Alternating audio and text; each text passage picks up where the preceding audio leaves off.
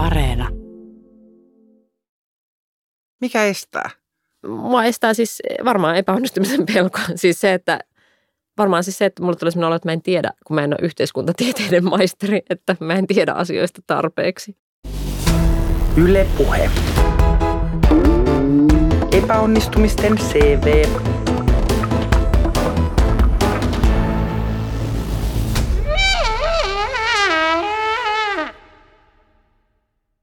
Kuuntelet epäonnistumisten CVtä. Täällä puhutaan kaikesta siitä, mikä ei mennyt ihan putkeen. Mä oon Raisa Omaheimo, mä teen taidetta, kirjoja ja komiikkaa ja mä oon tosi huono yksityiskohtien kanssa. Tänään mun vieraana on yksi suomalaisen kirjallisuuden kärkinimistä, kirjailija Riikka Pulkkinen.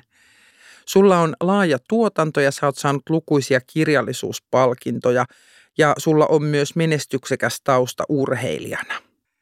Mutta tänään me ei puhuta tämän Riikka Pulkkisen kanssa, vaan sen Riikan, joka on tosi huono siivoamaan kaappeja. Lämpimästi tervetuloa. Kiitos, kiitos. Riikka, pelkäätkö sä epäonnistumista? Kyllä mä varmasti ammatillisesti jollain tasolla pelkään.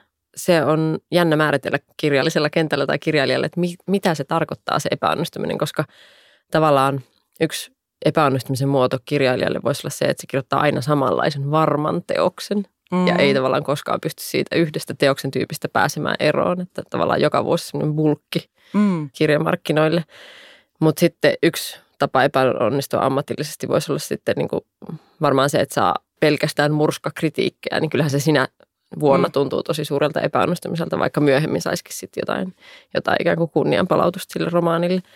Mutta sitten muuten elämässäni epäonnistuminen on aika semmoinen, siksi tähän podcastiin tosi mielelläni tulenkin, koska se on aika semmoinen opettava ja hyvä kokemus monella tavalla, että, että varmaan ne, mitkä on tuntunut epäonnistumisilta siinä hetkenä, niin on sitten saattanut tuottaa jotain myöhemmin. Varmaan tulee meille joku, että ei päässyt yliopistoon jonain tiettynä vuonna mm. tiettyyn paikkaan, niin sitten mitä siitä seurasi, että just silloin päässyt. Mm.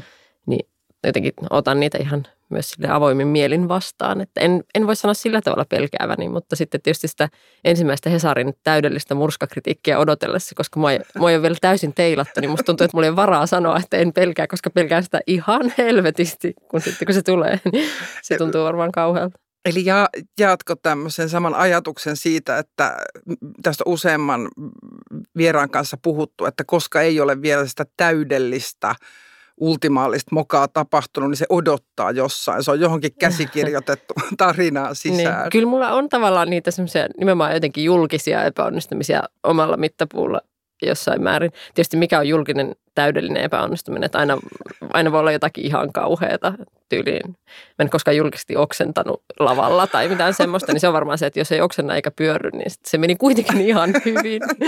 Toi on hyvä, hyvä mittari.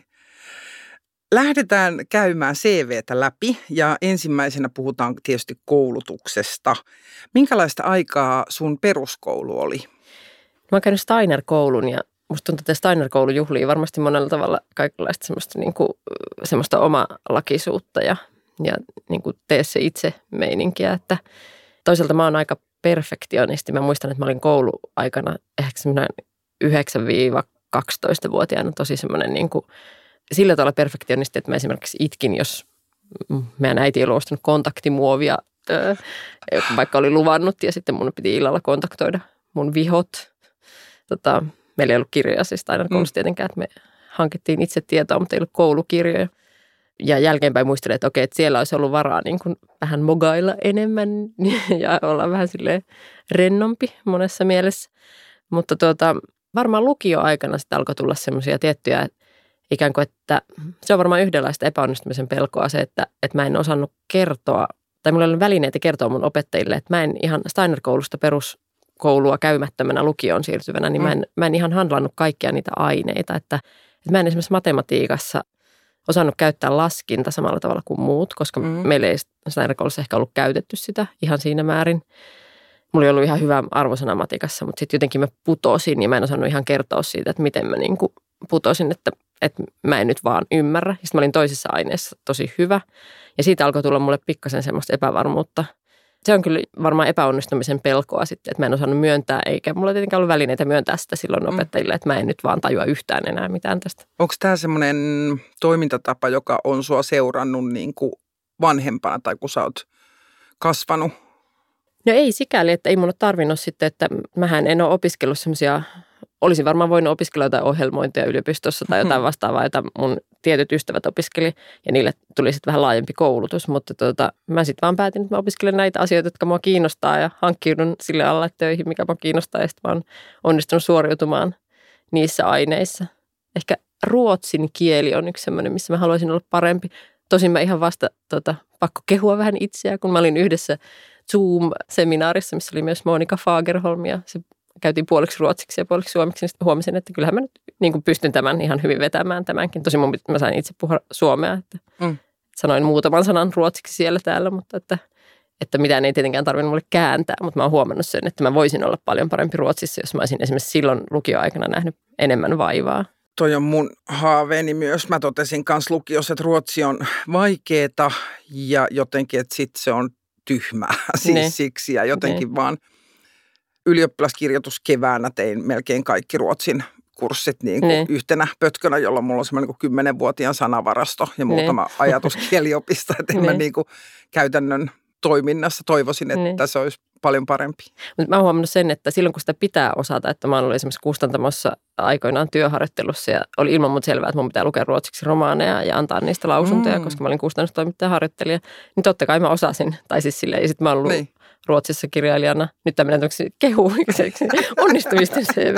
Mutta silleen, että tilanteissa, jossa pitää osata, että jos on vaikka Ruotsissa kirjailijana ja siellä puhutaan ruotsia, niin totta kai siellä sitten pitää osata ruotsia. En mä osaa sitä puhua niin hyvin kuin mä mm. toivoisin, mutta että en mä nyt tietenkään jää ikään kuin sanomattomaksi tai siis silleen, että kyllä mä niin kuin handlaan sen, mutta sitten, että, että miksi mä oikeastaan luuseroin sillä tavalla, että mä väitän, että en osaa tai jotenkin tekeydyn osaamattomaksi joissain mm. tilanteissa, niin sekin liittyy oikeastaan siihen epäonnistumisen psykologiaan tai johonkin. Sä teit sun gradua 13 vuotta. No joo, ja siinä mä en ole epäonnistunut, koska mä sain sen valmiiksi. Tuntuuko se onnistumiselta sitten, kun sen sai vietyä maaliin? Tuntui monella tavalla kyllä.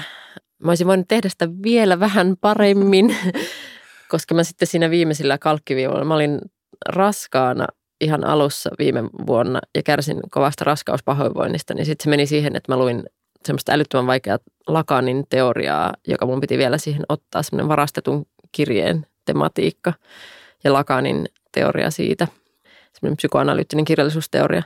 Ja se oli sairaan vaikeaa ja mä en päässyt sängystä ylös. Ja sitten mä, että nyt tähänkö tämä kaatuu, että mä pystyin syömään siis vaan pastaa ketsupilla ja sitten mä muistan, että mä kävin keittämässä itselleni sitä pastaa ja sitten nojasin pöytään.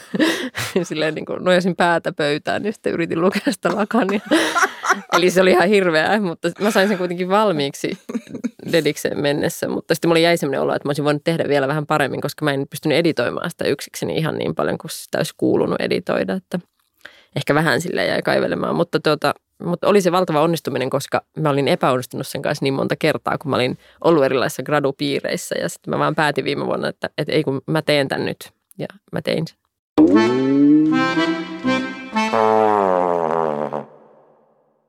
Sun isä on juristi ja äiti lääkäri. Tarjoako koulutetut vanhemmat tämmöisen kouluttautumisen suhteen muita enemmän epäonnistumisen kokemuksia? Et tuntuuko, että on pakko kouluttautua? Mm, meillä ei ole ollut semmoista niin kuin vaadetta kotona, että olisi pakko kouluttautua, mutta kyllä me ollaan kaikki kouluttauduttu, me lapset.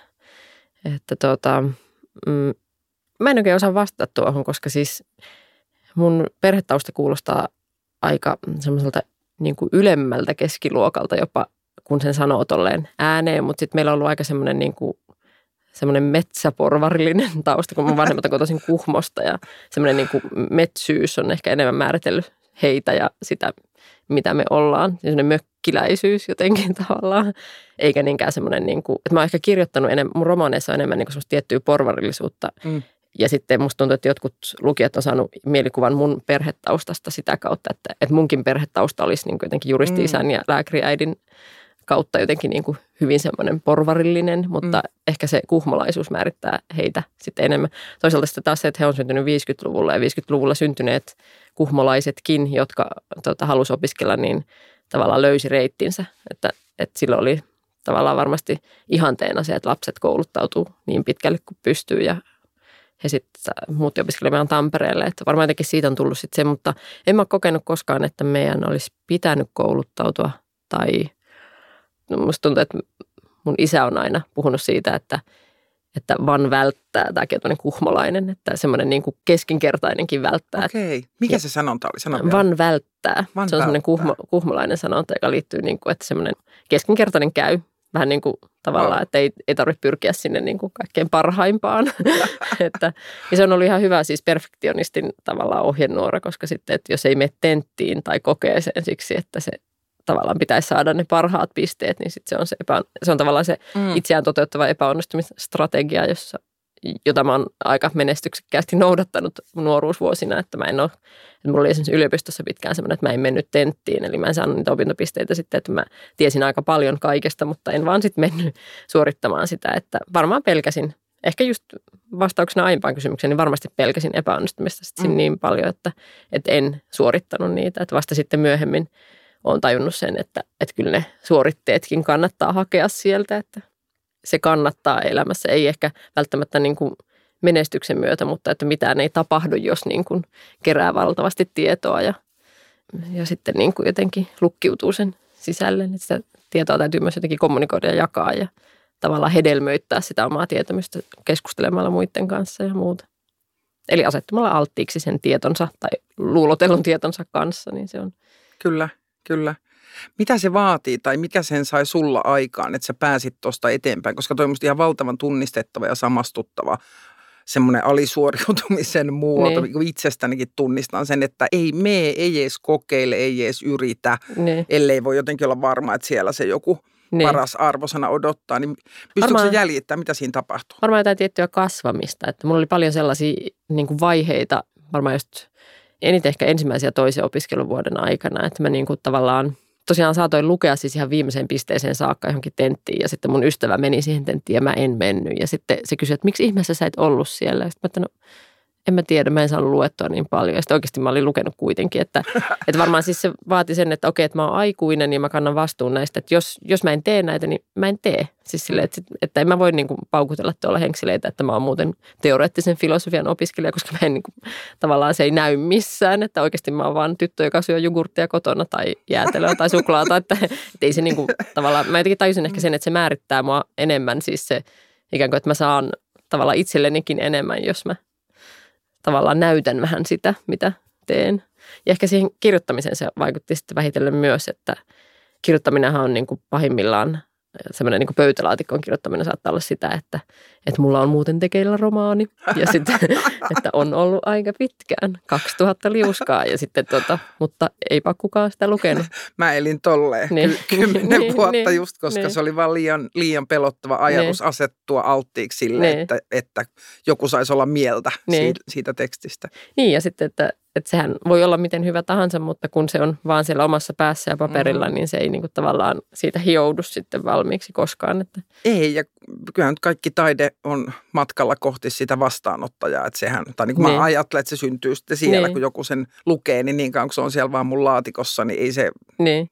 ei se ole vielä niin. tarpeeksi. Niin. Näinhän se on, että toisaalta sitten taas kun on kirjoittanut pitkään, niin saattaa olla sellaisia vaiheita, jolloin niin kuin että aina kun alkaa kirjoittaa, niin on semmoinen, niin kuin, että tulee mieleen niitä, että, että taas hänen maneerinsa näkyvät jo ensimmäisillä sivuilla ja tavallaan että tulee semmoista niin kuin ulkokohtaista sisäistettyä kritiikkiä, että pystyy niin kuin luettelemaan ne lauseet, joilla tätä kritisoidaan sitten sanomalehtikritiikeissä. Ja sehän on ihan hirveetä. Että siis siis semmoisia ikään kuin asioita, mistä sua on kritisoitu, niin, niin sit sä soitat niitä päässäsi samaan aikaan, kun jo, kirjoitat sehän tekstiä. On siis, siitähän täytyy päästä ihan niin kuin eroon, että, että ei, sillä tavalla ei voi kirjoittaa, mutta sit se on, mä oon huomannut sen, että se on semmoinen tavallaan yksi kynnys ylitettäväksi, kun alkaa uudestaan kirjoittaa jotain, tota, jotain pidempää kokonaisuutta, niin se ensimmäinen vaihe on se, että pystyy soittamaan ripiitillä niitä ikään kuin oletettuja kritiikkejä. Kyllä. Päässä.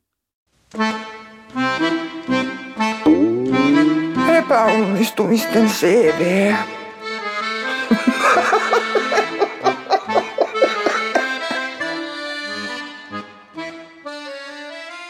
Palataan tuohon kirjallisuuteen kohta. Palaan vielä hetkeksi tonne sun nuoruuteen. Joo. Mä oon ymmärtänyt, että susta piti tulla urheilija. Että sun piti juosta 1500 metriä Ateenan olympialaisessa. Mitä tapahtui? Kyllä varmasti siis monenlaisia epäonnistumisia tapahtui. Että, tuota, että mm, varmaan onnistumisiakin, mutta tuota, kyllä tähän ohjelmaan pystyn hyvinkin palauttamaan mieleen niitä ihan kaameita epäonnistumisia. Esimerkiksi jotkut halli SM 97 ja sitten niin kuin ulkoratojen SM 97, niin molemmat meni aivan pieleen vähän samalla tavalla. Ja niissä toisissa mä muistan, että mulla jäi siis, kun aina ennen, ennen kisaa kiinnitettiin semmoiset tarrat, niin kuin numerotarrat reisiin ja Mm. oli lisäksi nämä rinta numerolaput, jotka kiinnitettiin hakaneulalle ja sitten tarrat kiinnitettiin reisiin. Ja se muistan, että se kisa meni muutenkin huonosti, mä jäin viimeiseksi. Mutta sitten siinä oli lisäksi se, että mulla siis viimeisen kierroksen ajan niin mulla oli juttunut se reisitarra mun piikkariin. Sillä tavalla, että siitä kuului sellainen kaamea läps, läps, läps joka kerta, kun mä astuin. Ja sitten kun mä olin viimeinen ja aivan maitohapoilla, niin sitten tavallaan, että mä olin noin 50 metriä muita jäljessä ja sitten se läps, läps, jonka mä itsekin mä tiesin, miten nollalta se näyttää ja kaikki oli silleen, että voi ei ampukaa tuo, että niin kuin, älkää päästäkää se kärsimyksistä, mutta mulla oli pakko juosta maaliin, niin se oli jotenkin silleen niin kuin, ja siihen aikaan siihen kuului vielä lisäksi se, että jotenkin mun valmentaja ei katsonut mua silmiin aina, kun mulla oli mennyt tosi huonosti. Että Se ei niin kuin Eikä. pystynyt. En mäkään pystynyt katsoa sitä, mutta että, että sitä aina, just ne kisat oli muistaakseni Turussa ja sitten mä muistan, että jossain tyyliin me ehdittiin jonnekin siis Keski-Suomeen, jonnekin tota Jämsään tai jonnekin ennen, siis Turusta Oulun bussilla, mutta jossain Jämsässä se sitten ensimmäistä kertaa huoltoasemalla katsomaan silmiä, että no, no se, se oli sitten semmoinen, että niin kuin, Apua. tavallaan, että sitä epäonnistumista käsiteltiin myös vähän epä, epäkypsästi. tai silleen niin kuin, niin kuin suomalaiset joskus käsittelevät, että sitten oli myöhemmin varmaan joku purkamistilaisuus, mutta ne ensimmäiset purkamista oli just semmoisia, että kädet puuskassa huoltoasemalla silleen kyräiltiin. Mä muistan, että mun valmentaja saattoi kysyä aina, ja syystä, että, että se oli niin kuin se, että Niin, että olisi pyysi jo- ehkä jonkun niin, selityksen. Niin. Nyt mä oon ehkä vähän ilkeä häntä kohtaan. Mä en tiedä, mitä hänelle Mm. nykyään kuuluu terveisiä vaan, mutta, tuota, mutta että ei ollut välttämättä semmoiset taidot niin kuin purkaa niitä tilanteita, koska en mä tietenkään itsekään tiennyt, miksi meni huonosti. Että, Mm. että saattoi olla osittain, ei se nyt siitä, siis mä tein niitä treenejä kyllä, että ei se niin kuin siitä ollut kysy, kysymys, että Mm. mä en olisi treenannut, mutta että sinne urheiluelämään liittyy aika paljon ihan hirvittävän noloja juttuja, mutta kun niistä on niin kauan, niin sitten mä silleen jotenkin silittelen itseäni kyllä, että, että ei se ole niin vakavaa. Kyllä, ja eihän, toihan on tyyppiesimerkki siitä, mitä mietin, että epäonnistumiset ei jotenkin tapahdu niin kuin tyhjiössä, että siellä on niitä muita ihmisiä, joilla voi Niin. olla mahdollisuuksia niin kuin Niin, auttaa tai siis mitä ikinä, että eihän ne ole vaan niin kuin sun tilanteita niin, niin. tommoset kuitenkaan, vaikka ne varmasti se läpsyttely siellä tuntuu kohtalaisen yksinäiseltä. Niin ja sitten sitä on kauheata katsoa, että siis se, mä niin kuin aistin sen myötähäpeän sieltä katsomasta, Mhm. mm. että miten kauhea oli katsoa, että me epäonnistuin niin huonosti, mutta myös niin hitaasti, että siis se kesti tosi kauan, että mä pääsin maaliin ja se läpsyttely, kuului- se jotenkin kaiku siellä tavalla. Sitten kun se oli niin kauhea ongelma, että jos se tarra, en mä, ei, sehän, se kisahan menee ihan pilalle, jos mä pysähdyn, otan sen pois, sen tarran. En välttämättä saa sitä tarraa pois, koska se oli piikkarissa. Siinä mulla olisi mennyt niin kuin 10 sekuntia Niin, siihen viiden- niin. 1500 metrin vai Niin. kolmen tonnin kisasta, että ei, niin ei voi tehdä, että se oli vaan sillä sitten pilattu. Mutta siis tyyli, että jos joku Maria Huntington viime vuonna epäonnistui tuota seitsemänottelussa silleen, että sillä tuli vatsatauti niin kuin, siellä kesken kisan, niin. Joo, joo tota, niin sehän on varmaan ihan vielä kauheampaa epäonnistua silleen niin kuin valokeilassa. Tälleen, että mä olin kuitenkin 17 ja kukaan niin kuin, mun ei tarvinnut antaa sitä. Musta tuntuu, että yleisurheilijat tai ylipäätään urheilijat joutuu antaa tosi usein tämmöisiä ripulityyppisiä niin kuin kommentteja silleen, että ripuli iski. Niillä iskee aika usein ripuli vähän väärässä paikassa. Tosin kehot on viritetty niihin Kyllä, tilanteisiin, että Kyllä. sille ei vaan voi mitään, että tota, saattaa käydä niin. Yksi tarina epäonnistumisesta. Kynäfirma Big lanseerasi uuden tuotteen vuonna 2012. Big for Her, eli Big Kynä naisille. Kyseessä oli erityisesti naisille suunnattu kuulakärkikynä. Mainokset kertoivat sen olevan erityisen mukava kynä, jota oli tarjolla vaaleanpunaisena ja liilana. Kuluttajat nousivat vastarintaan. Kynä tuomittiin seksistisenä, tyhmänä ja yleisesti tosi huonona ideana.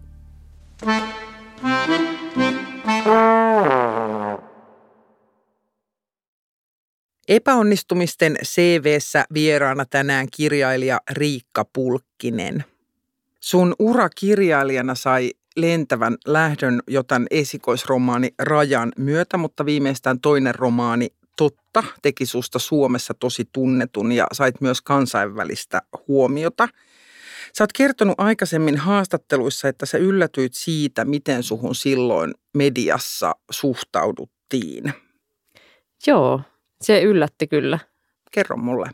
Mä olin elänyt yliopistolla aika suojattua elämää. Että mä olin elänyt sellaista elämää, että niin kuin puhumalla tietyllä tavalla tietyistä filosofeista saa poikien huomion ja sitten pojat kiinnostuivat semmoista tytöistä, joilla on jotain sanottavaa ja mm. jotenkin semmoinen, mä olin elänyt ehkä semmoisessa niin kuin kuplassa siinä mielessä.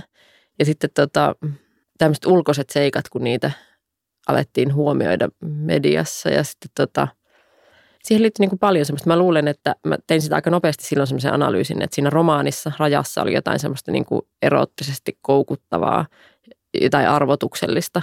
Ja sitten mun hahmossa niin kuin minusta riippumattomista syistä, esimerkiksi siinä, miltä mä näytin kuvissa, kun mä katson tietyllä tavalla, siis silleen vähän niin kuin anelevasti tai jotenkin, että se ei ollut niin kuin, se ei ollut mikään tuotettu asia, vaan se oli vaan niin kuin asia, joka musta, kun mä olin 25, kun niitä kuvia otettiin, niin se ei niin kuin ilmeni ilman, mm. että mä niin kuin sitä mitenkään pystyin kontrolloimaan. Että musta oli sitten jonkinlainen koukku medialle ikään kuin, että sen romaanin suorasukaisuus tavallaan erotiikassa ja sitten mun pikkutyttömäisyys niissä kuvissa ja sitten toisaalta mun puheet, jotka oli se puheen parsi, joka oli omaksuttu sieltä yliopistomaailmasta. Niin tässä oli joku sellainen ristiriita, jota ei onnistuttu ratkaisemaan, johon niin kuin aina uudestaan palattiin, että miksi toi on tollainen. Ja, mm. ja tota, tietysti mä olin myös aika nuori, että, että niin kuin sittenhän mä oon ollut julkisuudessa nyt pitkään ja vaihtelevasti eri aikoina, että, että se koukku on myös tavallaan, tai se, se arvoitus on ratkennut, että olen, kas hän onkin tavallinen nainen, että, että se on muuttunut se mysteeri ihan vaan tavalliseksi perheenäitinaiseksi, joka tekee tavallisia asioita. Että, mutta kyllä se silloin yllätti, että siinä oli jotain niin kuin että mä en olisi halunnut tulla ihan niillä kulmilla, että sit, sit ei pystynyt kauheasti hallitsemaan, vaikka niin kuin jälkeen pääteltuna esimerkiksi toi urheilujuttu, mistä paljon puhutaan edelleenkin mun mm. taustassa, niin, niin se, että se päätettiin tuoda esiin siinä mun kirjailijaesittelyssä, niin sitten se tavallaan aika paljon suuntasi sitä, että, että se oli niin kiinnostavaa, että kirjailija on ollut myös urheilija. Että en mä välttämättä ollut ikinä niin hyvä urheilija kuin miten se nostettiin esille, että, että Suomessa on tosi paljon kirjailijoita, joilla on niin kuin jonkinlainen urheilumenneisyys, mutta kun sitä ei nosteta esiin mm. siinä ihan ensimmäisessä esittelyssä, niin se ei sillä tavalla tule esiin, mm. mutta että mulla se jostain syystä jäi sinne elämään, että se yllätti kyllä, että sitä ei pystynyt sillä tavalla niin kuin kauheasti hallitsemaan eikä suuntaamaan välttämättä itse. Millä tavalla sä olisit sitä suunnannut, jos sä olisit voinut, tai minkälainen se sun hahmo olisi ollut, jos ei se olisi ollut Kyllähän se on niin kuin aina moniulotteisempi se oma kokemus ja myös ystävien kokemus jostakusta henkilöstä. Että semmoinen yksityinen identiteettihan on tosi moniulotteinen, mm, että, toki. että ne ei ole niin kuin, että ne ei tule kellekään yllätyksenä ne tietyt niin kuin vastakkaiset ja kaukana toisistaan olevat piirteet, jos tuntee ihmisen kunnolla.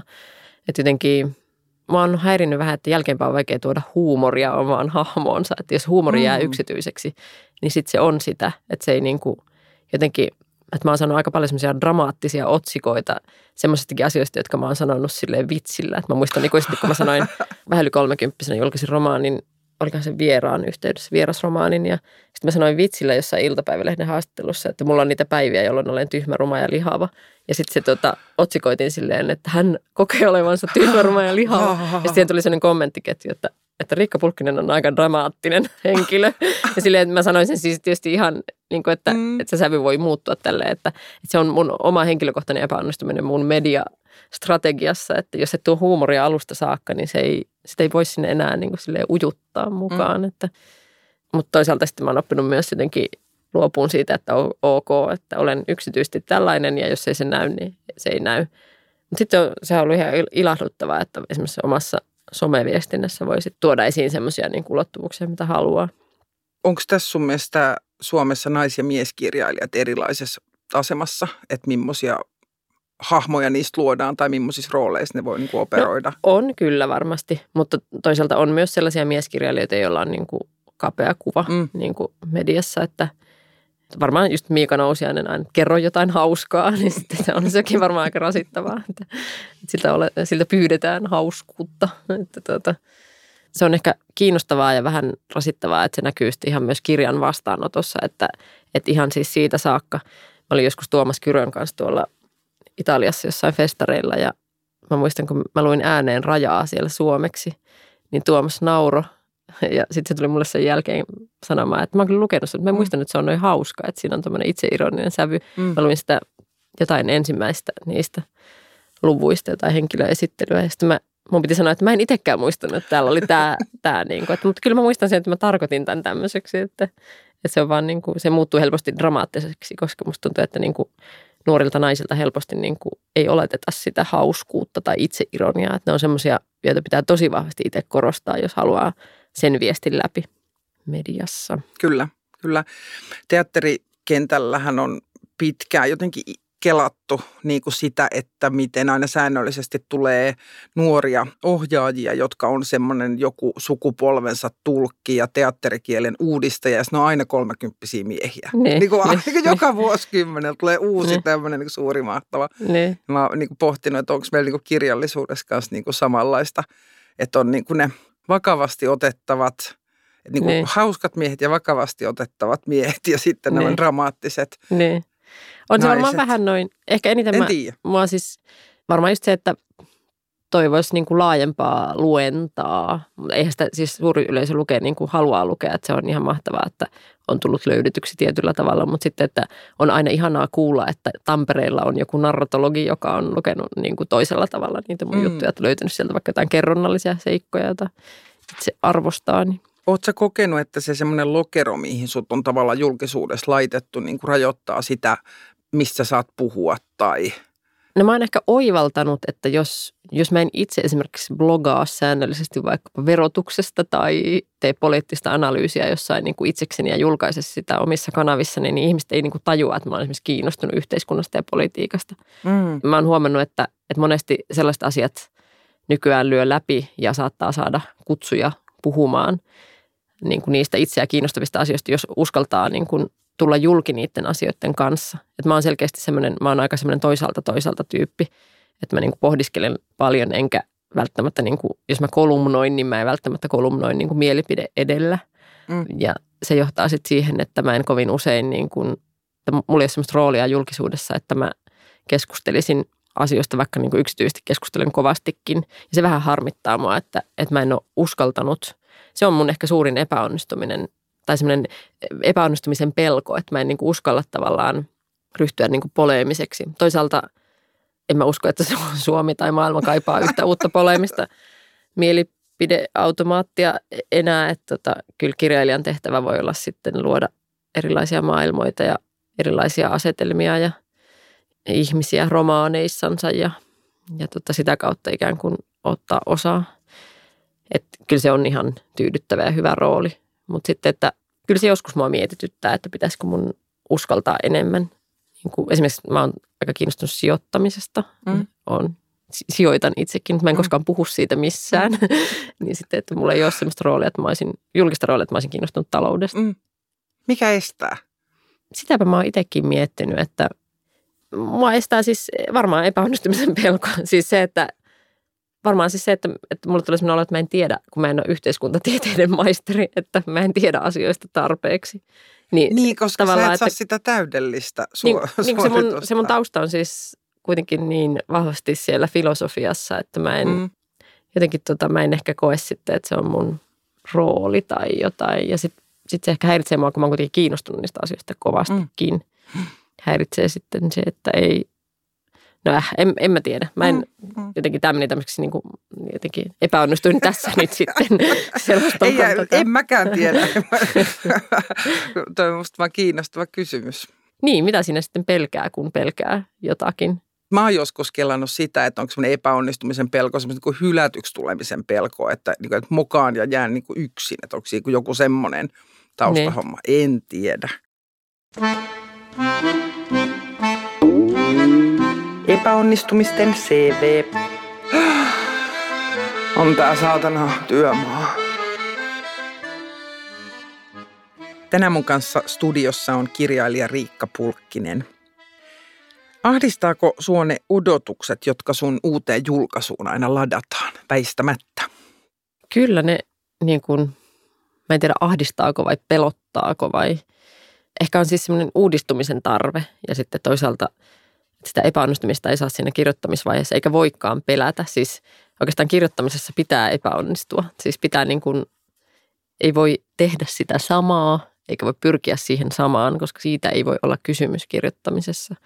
Oikeastaan koko kysymys epäonnistumisesta on täysin epärelevantti silloin, kun kirjoittaa, mutta sitten se jotenkin niin kuin rakentuu uudestaan se epäonnistumisen odotushorisontti. Outo, outo käsite, mutta se rakentuu uudestaan siinä julkaisun kynnyksellä mm. jotenkin jännästi. Ja sitten se muuttuu tavallaan siksi samaksi, että pitäisi saada edes kohtalainen kritiikki näissä sanomalehdissä, jotka on itselle, mm. niin kuin joita, joita seuraa ja jotka käy vapisemmin käsin lukemassa akateemisessa kirjakaupassa tai ärkioskilla tai missä ikinä ne saakaan käsiinsä. Ja osa niistä maksumuurin takana ja sitten näkee vaan sen otsikon ja sitten joutuu ostamaan sen yhdeksän päiväksi sen lukuoikeuden. Ja Kyllä.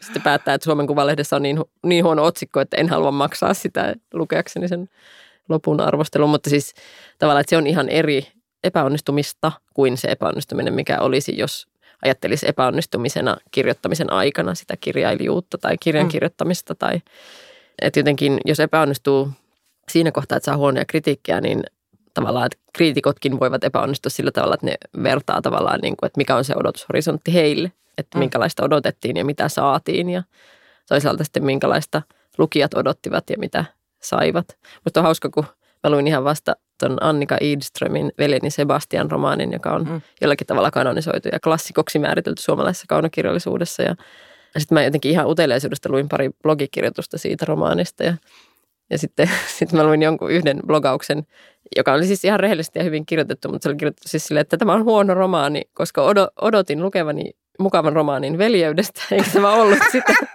niin Annika Idström oli sitten epäonnistunut vaan päiväisesti kirjoittamaan, että kirjailijalle epäonnistuminen voi olla tosi monenlaista. Kyllä. Että niin kuin jotenkin sitä ei voi sillä tavalla pelätä tässä mielessä, että aina epäonnistuu tavallaan tuottamaan iloa kaikille, että voi epäonnistua niin monella tavalla ja voi onnistua niin monella mm. tavalla julkaistessaan. Mutta kyllä se varmaan eniten liittyy sit siihen, että sitä epäonnistumista itsessään ei saa ottaa tavallaan niin kuin minkäänlaiseksi horisontiksi silloin, kun lähtee kirjoittaa. Et pitää vaan niin kuin räjäyttää se kaikki, jotta voi kirjoittaa mm. jotain. Mm.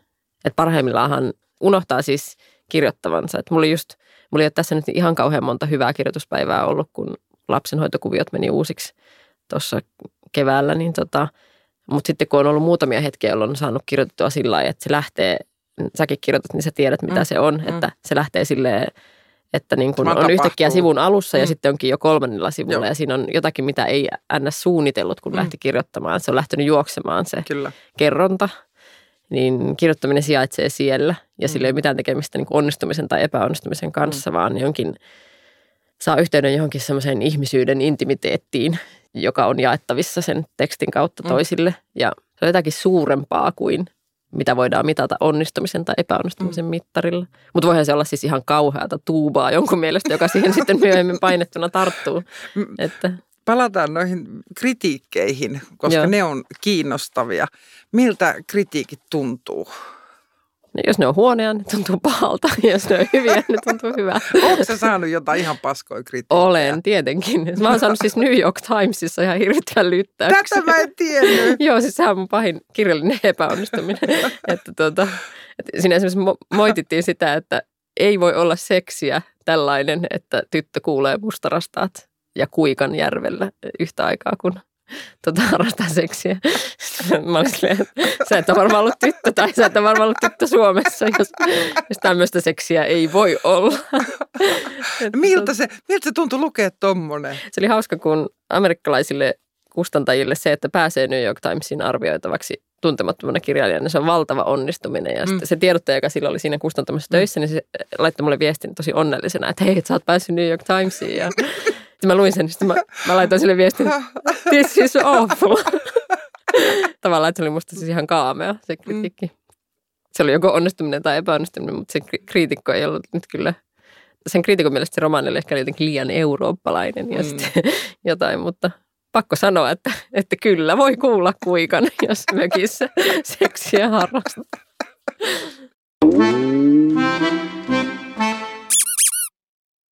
Tänään studiossa mun kanssa on kirjailija Riikka Pulkkinen.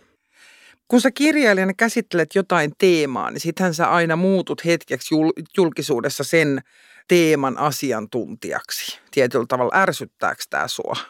No ei, koska siis kyllähän se on aina semmoista siviiliasiantuntemusta, kun kirjailijana mm. kirjoittaa, että se ei ole semmoista niin kuin tekeytymistä mm, vuoroin teologiksi ja vuoroin lääkäriksi.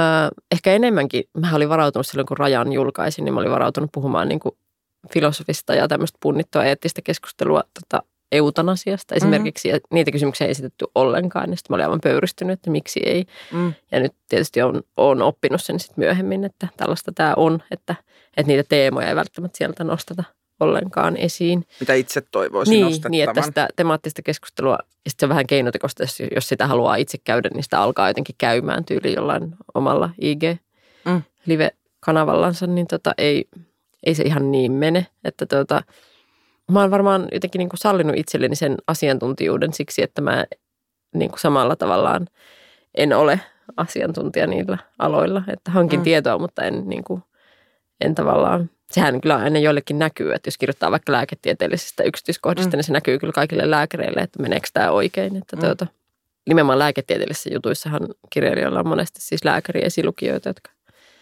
jotka mm. tarkistaa ne ja sanoo, että meneekö tämä oikein. Mullakin on ollut semmoisia. Ei se sitten enää häiritse, kun on tarkistuttanut. Kyllä. Sun viimeisin romaani Lasten planeetta käsittelee eroa ja sitä, miten perhe hajoaa, mutta perheyhteys säilyy. Joo. Ja yhteiskunnallisesti eroa ei tietenkään enää nykypäivänä niin kuin nähdä semmoisena häpeällisenä epäonnistumisena, mutta sehän voi usein siellä eron keskellä olla se niin kuin päällimmäisin tunne. Mulla on itsellä ollut jotain eroja, joista mä oon niin kuin viettänyt pari vuotta sen epä, epäonnistumisen kokemuksen äärellä sen jälkeen. Niin. Minkälaisia tunteita sä kävit läpi eron yhteydessä? No varmaan ihan kaikki tunteet, mitä tota, ähm, eroa ja käy, että perheen, oman perheen rikkominen ja kyvyttömyys niin kuin antaa lapselle ehjää mm. lapsuutta ja kaikkea näitä. Moni niistä on osoittautunut tavallaan turhiksi peloiksi, kun me esimerkiksi vietetään edelleen joulut yhdessä niin kuin mm. sillä ex. Nyt meillä on niin kuin näitä uusi perhekuvioita mm. paljon, mutta että, että se ex-ydinperhe niin on tavallaan se meidän joulun yksikkö tavallaan, Joo. että se on edelleen kaikki nämä vuodet ollut. Mm. Ja sitten että tuntui, että, että se tuntui kauhean dramaattiselta silloin, kun me erottiin, että jotenkin, että että tässä se oli jotenkin, mutta ei se sitten olekaan niin, että me ollaan lomailtu yhdessä ja elämä osoitti, että niitä epäonnistumisia ei olisi sillä tavalla ihan niin mittavasti tarvinnut surra, että, että eroaminenhan oli ainakin mun kokemus, mä luulen, että mun eksä, lapseni isä eksä allekirjoittaa tämän saman, että se tuntui vähän samalta kuin olisi niin kuin kotoa muuttanut mm-hmm. niin kuin aikuisuuden kynnyksellä lapsuuden perheestä, koska mehän tehdään nykyään samoja asioita, mitä niin kuin yhdessä, mitä tavallaan aikuiseksi kasvaneet lapset tekee, tekee. Niin kuin lapsuuden ah, perheen wow. jäsentensä kanssa, niin. koska me lomaillaan välillä niin. yhdessä ja Kyllä. vietetään yhdessä juhlia ja, ja tota, ikään kuin vietetään aikaa yhdessä, mutta ei, ei jaeta täysin elämää yhdessä. Et se, se on jotenkin löytänyt muotonsa siitä semmoisesta välistä, se meidän perheelämä. Se kuulostaa tosi lohdulliselta, että ei tarvi, kaikki ei vaan niin kuin katoa. Niin. Kaikkia ei menetä. Niin, ja sitä ei tarvitse niin määrittää niin perusteellisesti.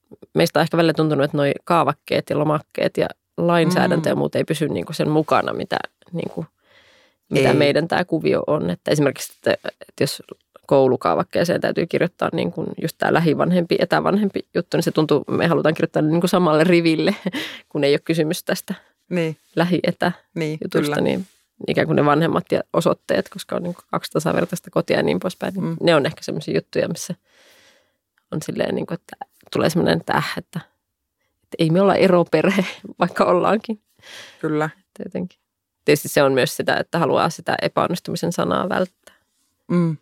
Mä oon välillä miettinyt sitä, että kun välillä tuntuu, että eroista saa julkisuudessa puhua vaan sellaista niin kuin onnellista tai semmoista, semmoista ton kaltaista tarinaa, mitä sä kuvaat, jossa niin kuin, että siitä voi niin kuin puhua sit, kun se on ohi ja siitä on niin kuin selvitty siitä niin. Niin kuin karmeimmasta niin kuin sy- synkästä luolasta. Toivo, toivoisit sä semmoisia synkkiä tarinoita enemmän niin. mediaa vai onko ne vaan sitten – onko se taiteen tehtävä, onko kirjallisuus vaikka se, mistä tällaisia asioita voi työstää? Niin kyllähän siis voisin semmoisenkin kirjoittaa, että mulla on itse asiassa ollut tekeillä yksi semmoinen, jossa eikö sä kuole. Mutta se ei ole jotenkin siis silleen, että, että siis kaikkia fiktioitahan voi, mm. voi niin kuin tehdä, että mutta sitten jos, jos sä kysyit, että miltä musta mun ero tuntuu, niin mä kuvasin ikään kuin Tää, tätä. Niin, joo, mä en kyllä, kyllä. kirjallista eroa. Vaan. Ei, ei, ei, ei. Mä pohdin tämmöistä vaan niin kuin median, median tarinoita. On se totta siis. joo. Siis se, sehän siis ehjä tarina, jossa on niin kuin tavallaan jonkinlainen eheytyminen ja Kyllä. palautuminen erosta löydetty, niin sehän on semmoinen tyypillinen erotarina, jota mediassa toistetaan. Se on. Epäonnistumisten CV. Ei, ei, ei, ei, ei, ei, ei. Sun kirjoissa käsitellään niin kuin rankkoja teemoja ja samaistuttavia teemoja, ja ne varmasti resonoi monissa lukijoissa. Minkälaista palautetta sä saat? Lasten planeetasta sain tosi paljon palautetta. Se oli ihanaa. Se oli ehkä enemmän semmoinen kirja, josta sai niin kuin, mm, tavallaan yksityistä palautetta yksityisiltä ihmisiltä. Joo. Ää, kirjoista saa erilaista palautetta kyllä, että, että sitten on semmoisia romaaneja, joista saa tavallaan semmoista kirjallisempaa palautetta ja semmoista niin kuin tavallaan jonkinlaista vähän niin kuin suitsutusta saattaa mm. saada. Tai sitten saattaa saada ihan suorasukasta palautetta, että usein olen kuullut, kuullut tämän lauseen useammin kuin kerran, että totta oli minulle totta ja vieras jäi vieraaksi. Nämä mun kaksi peräkkäin ilmestynyttä romaania. Se, se on tuntunut vähän siltä, että no kiitos kun tulit sen kertomaan tässä juuri kun olen menossa lavalle puhumaan tästä vierasromaanista. Mä olin just kysymässä, että minkälaista palautetta et kaipaa.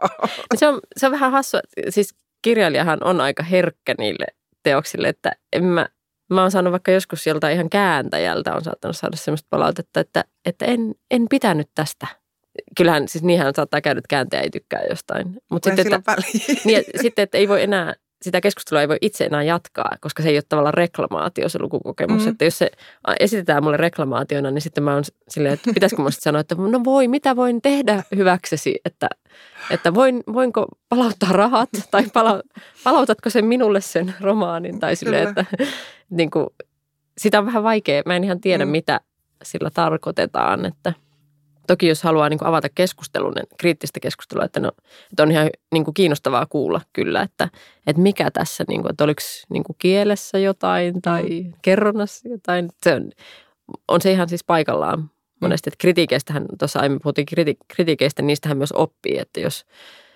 tai no okei, okay, mä en ihan varma oppiiko kritiikeistä, kyllä se pitäisi olla syvällisempi, syvällisempi niin kuin läpileikkaus ja tämmöinen, tämmöinen niin ruumiin avaus sille romaanille, jos siitä haluaisi oppia, mutta tuota, mutta kyllä siis palautteesta oppii, että ehkä se on enemmän sitä, että oppii sitä kustannustoimittajan palautteesta, kun käydään läpi tosi perusteellisesti, miksi jokin ei toimi. Onko sun kustannustoimittaja estänyt sua mokaamasta? Onko se ollut sulle no avuksi? No kyllä kustannustoimittajat aina, ne aina varottelee ja sitten kyllä ne on siis estänyt ihan suoraan no, mokaamastakin, että, että oli yksi sellainen tarinalinja ja henkilöhahmo, josta mun yksi kustannustoimittaja sanoi, että tämä pitää kirjoittaa melkein kokonaan uudestaan. Mm. Tälle pitää keksiä erilainen tämä, tämä ja tämä. Ja sitten se sanoi se vielä sille vähän ankarasti, että mm. kyllä se, tota, kyllä sitten kun mä sitä uudelleen muokkasin, niin mä tajusin, että tästä olisi ehkä saattanut tulla jotain. Tulee sanomista, se usein tämä tietty kustannustoimittaja sanoi, että tästä tulee muuten tosi paljon sanomista. että, tota. Mutta sen on muuten huomannut, nyt kun on feminismi ollut monella tavalla pinnalla viime vuosina, niin tota, että monesti on niin, että jos kirjoittaa moniulotteisia juttuja, niin sitten niitä saattaa lu- lukea niin kuin representaatioina. Silleen, että mm. kaunokirjallisuutta ei mun mielestä kannattaisi lukea niin kuin tiettyjen tavalla, että okei, tässä representoidaan tämmöistä niin kuin hahmoa. Tai mm. siis silleen, että tässä representoidaan tämmöistä aatetta tai mm. asennetta. Että, että mun mielestä kannattaisi lukea jotenkin niin kuin monimutkaisemmin. Siihen mä oon vähän pettynyt viime vuosina ollut, että, että semmoinen niin kuin moniulotteisuus – tai sitä mä ehkä pelkään itse nyt kirjailijana, että mä oon huomannut, että mä alan niin kuin sensuroimaan ja ennakkosensuroimaan jotain tiettyjä naiseuden kuvauksia siksi, että mä en vain tulisi kirjoittaneeksi epäfeminististä hahmoa, koska se lukemisen tapa on muuttunut viime vuosina sellaiseksi, että jos romaanissa esiintyy jokin hahmo, joka ei täytä feminismin kaikkia tuota, vaateita, niin sitten, että, että se koko romaani on epäfeministinen. Tätä mä vähän, mä harmittaa se ja mä toivoisin, että, että mä tulisin rohkeammaksi siinä uudestaan koska mä oon kirjoittanut tosi sikamaisia miehiä ja tosi alistettuja naisia mm. aiemminkin ja toivottavasti niitä ei ole luettu epäfeministisesti. Tai, mm. Ja esimerkiksi vierasromaanissa oli, sehän käsitteli siis rasismia monella tavalla, mm. että se 2012 julkaistuna se oli aika rohkea kirja se ei ollut vielä se keskustelu rantautunut täysin mm. Suomeen, mutta että, että siinä käsiteltiin tavallaan niin kuin stereotypioita stereotyyppien kautta mm. jotenkin, että – semmoista mä en uskaltaisi enää kirjoittaa, koska se keskustelu on muuttunut. Mutta mä edelleen puolan sen tyyppistä kirjallisuutta ihan vaan siksi, että kirjallisuudessa, niin kun, kun asiat saatetaan liikkeeseen, niin se tavallaan se romaanin kokonaisuus itsessään on jotakin muuta kuin esimerkiksi sen sisältämät tietyt stereotyypit. Mm. Että niillä voi olla myös niin kuin keskusteleva yhteys siellä sen romaanin sisällä. Kyllä. Tulikohan tämä nyt vai epäonnistunko mä tässä nyt jotenkin sillä tavalla, että mä en yhtäkkiä pystynyt.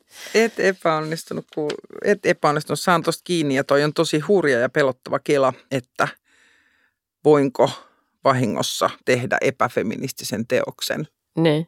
Ihan siis, tämähän voi yksinkertaistaa, että jos kirjoittaa naisuhrista, niin onko nykyään siis niin kuin uhritroopin hyödyntäminen, niin mm-hmm. onko se niin kuin lähtökohtaisesti jo silleen väsynyttä, että – Kyllä mä tätä ajattelin taas katsoessani jotain poliisisarjaa, joka alkaa sille, että alaston naisruumis hukkuneen. Niin, se on, on, se, on se väsynyttä tietyllä tavalla, mutta sitten, että kyllä se läpi voi kirjoittaa tosi kiinnostavaa kamaa. Että mm. Siis kyllä mä niin kuin säilyttäisin mm. naisuhritroopin ihan feministisistäkin syistä. Yksi tarina epäonnistumisesta. Vuonna 2005 japanilainen sijoittaja yritti myydä yhden osakkeen hintaan 610 000 jeniä. Hän kuitenkin sähläsi näppäimistön kanssa ja päätyi myymään 610 000 osaketta yhdellä jenillä. Sijoittajan työnantaja Mitsuho Securities-yhtiö yritti perua kaupat, mutta Tokion pörssi ei tähän suostunut. Yhtiön piti ostaa myymänsä osakkeet takaisin alkuperäisellä hinnalla. Euroina tappion suuruus oli noin 280 miljoonaa.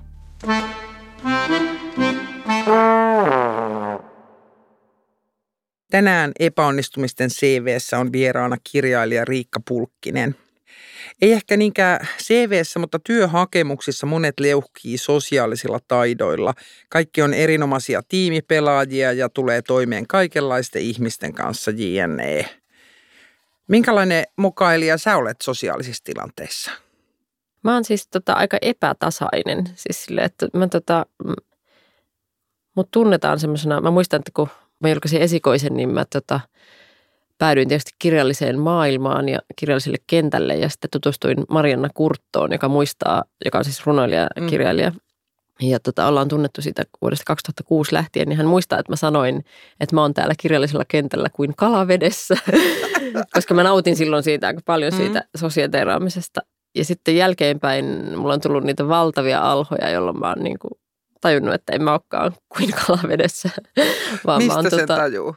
Ää, just sitä epätasaisuudesta, että mulla on mm. sellaisia päiviä, että mä en niin kuin, että se mun jonkun tietyn semmoisen niin kuin vapisevan olemuksen, niin kuin, että se välittyy muille niin kuin vaan pelkästään epäsujuvuutena tai semmoisena.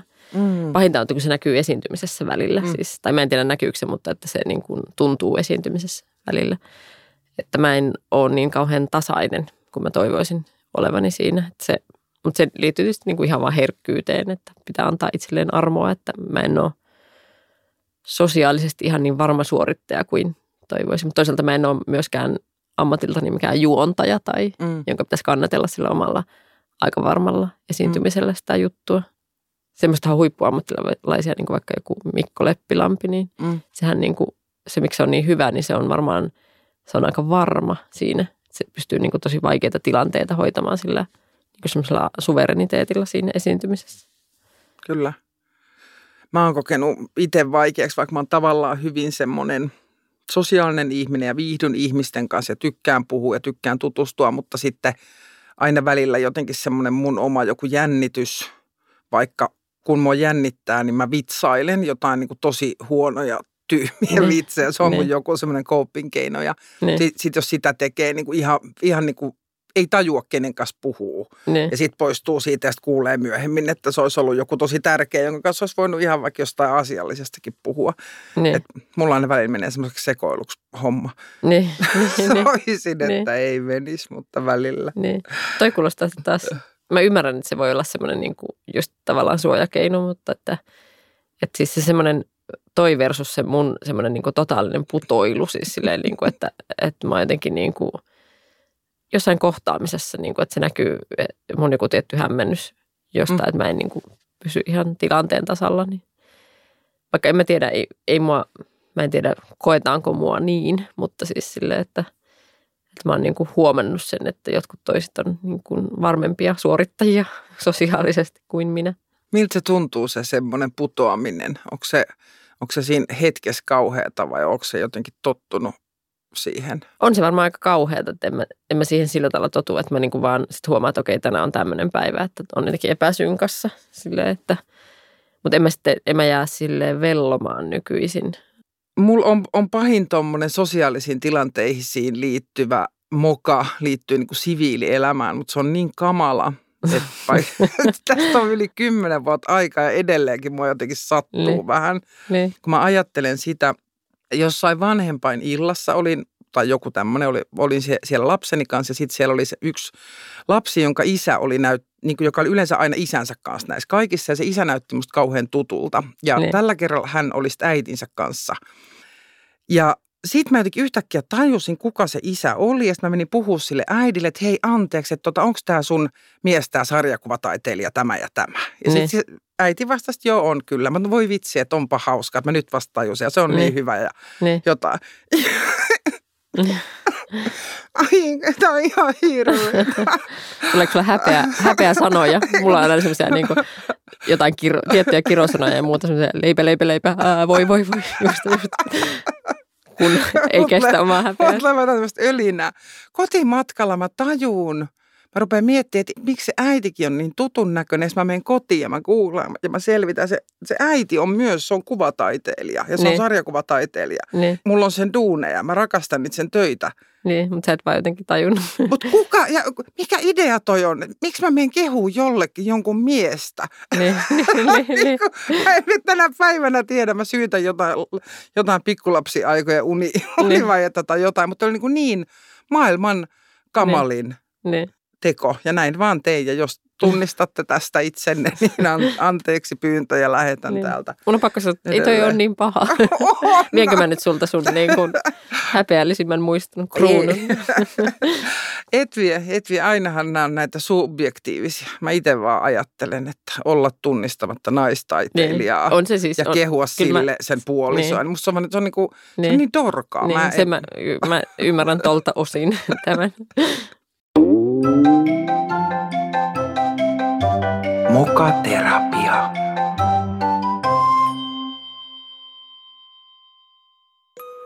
No niin, tervetuloa Riikka tänne mokaterapiaan. Sä voit istua siihen sohvalle ja tässä on nenäliinoja.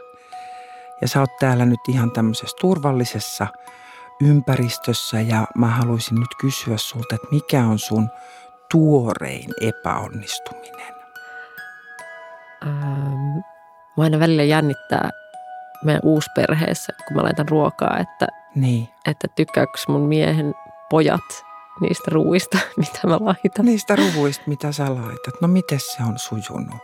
Ihan hyvin, mutta musta tuntuu välillä, että jos ne ei ota toista annasta tai jos niin. ne seuraavalla kerralla sanoo, että ne on jo syönyt, että, että se edellinen ruoka oli pahaa. Niin, että he ei ehkä vaan sano.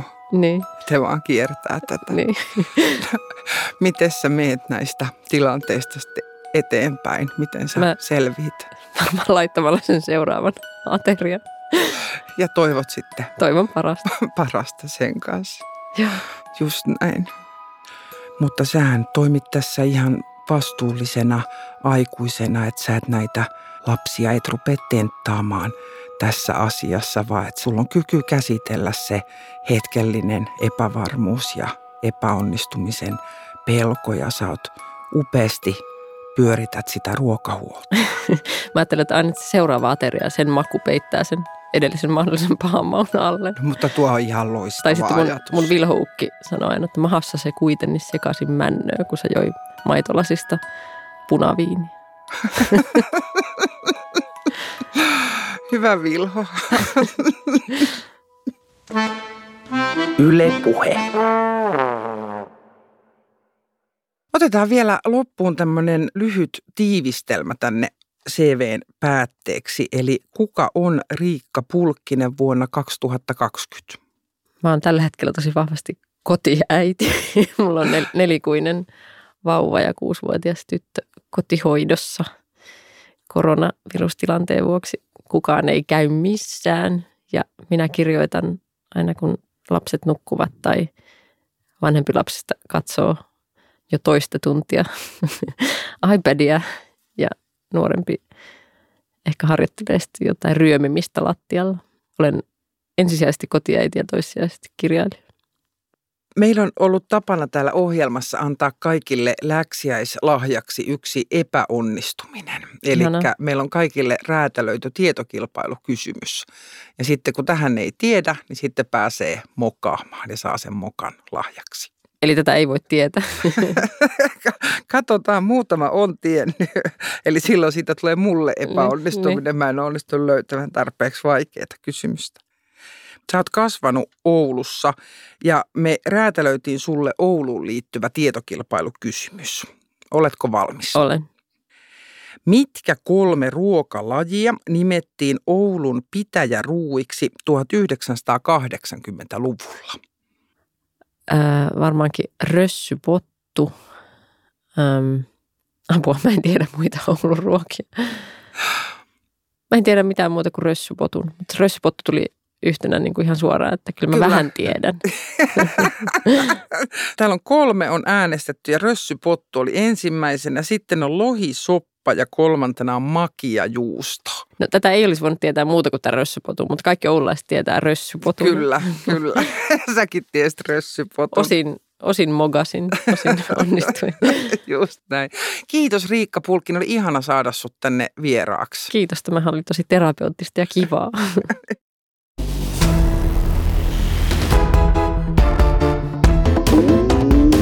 Yle Puhe.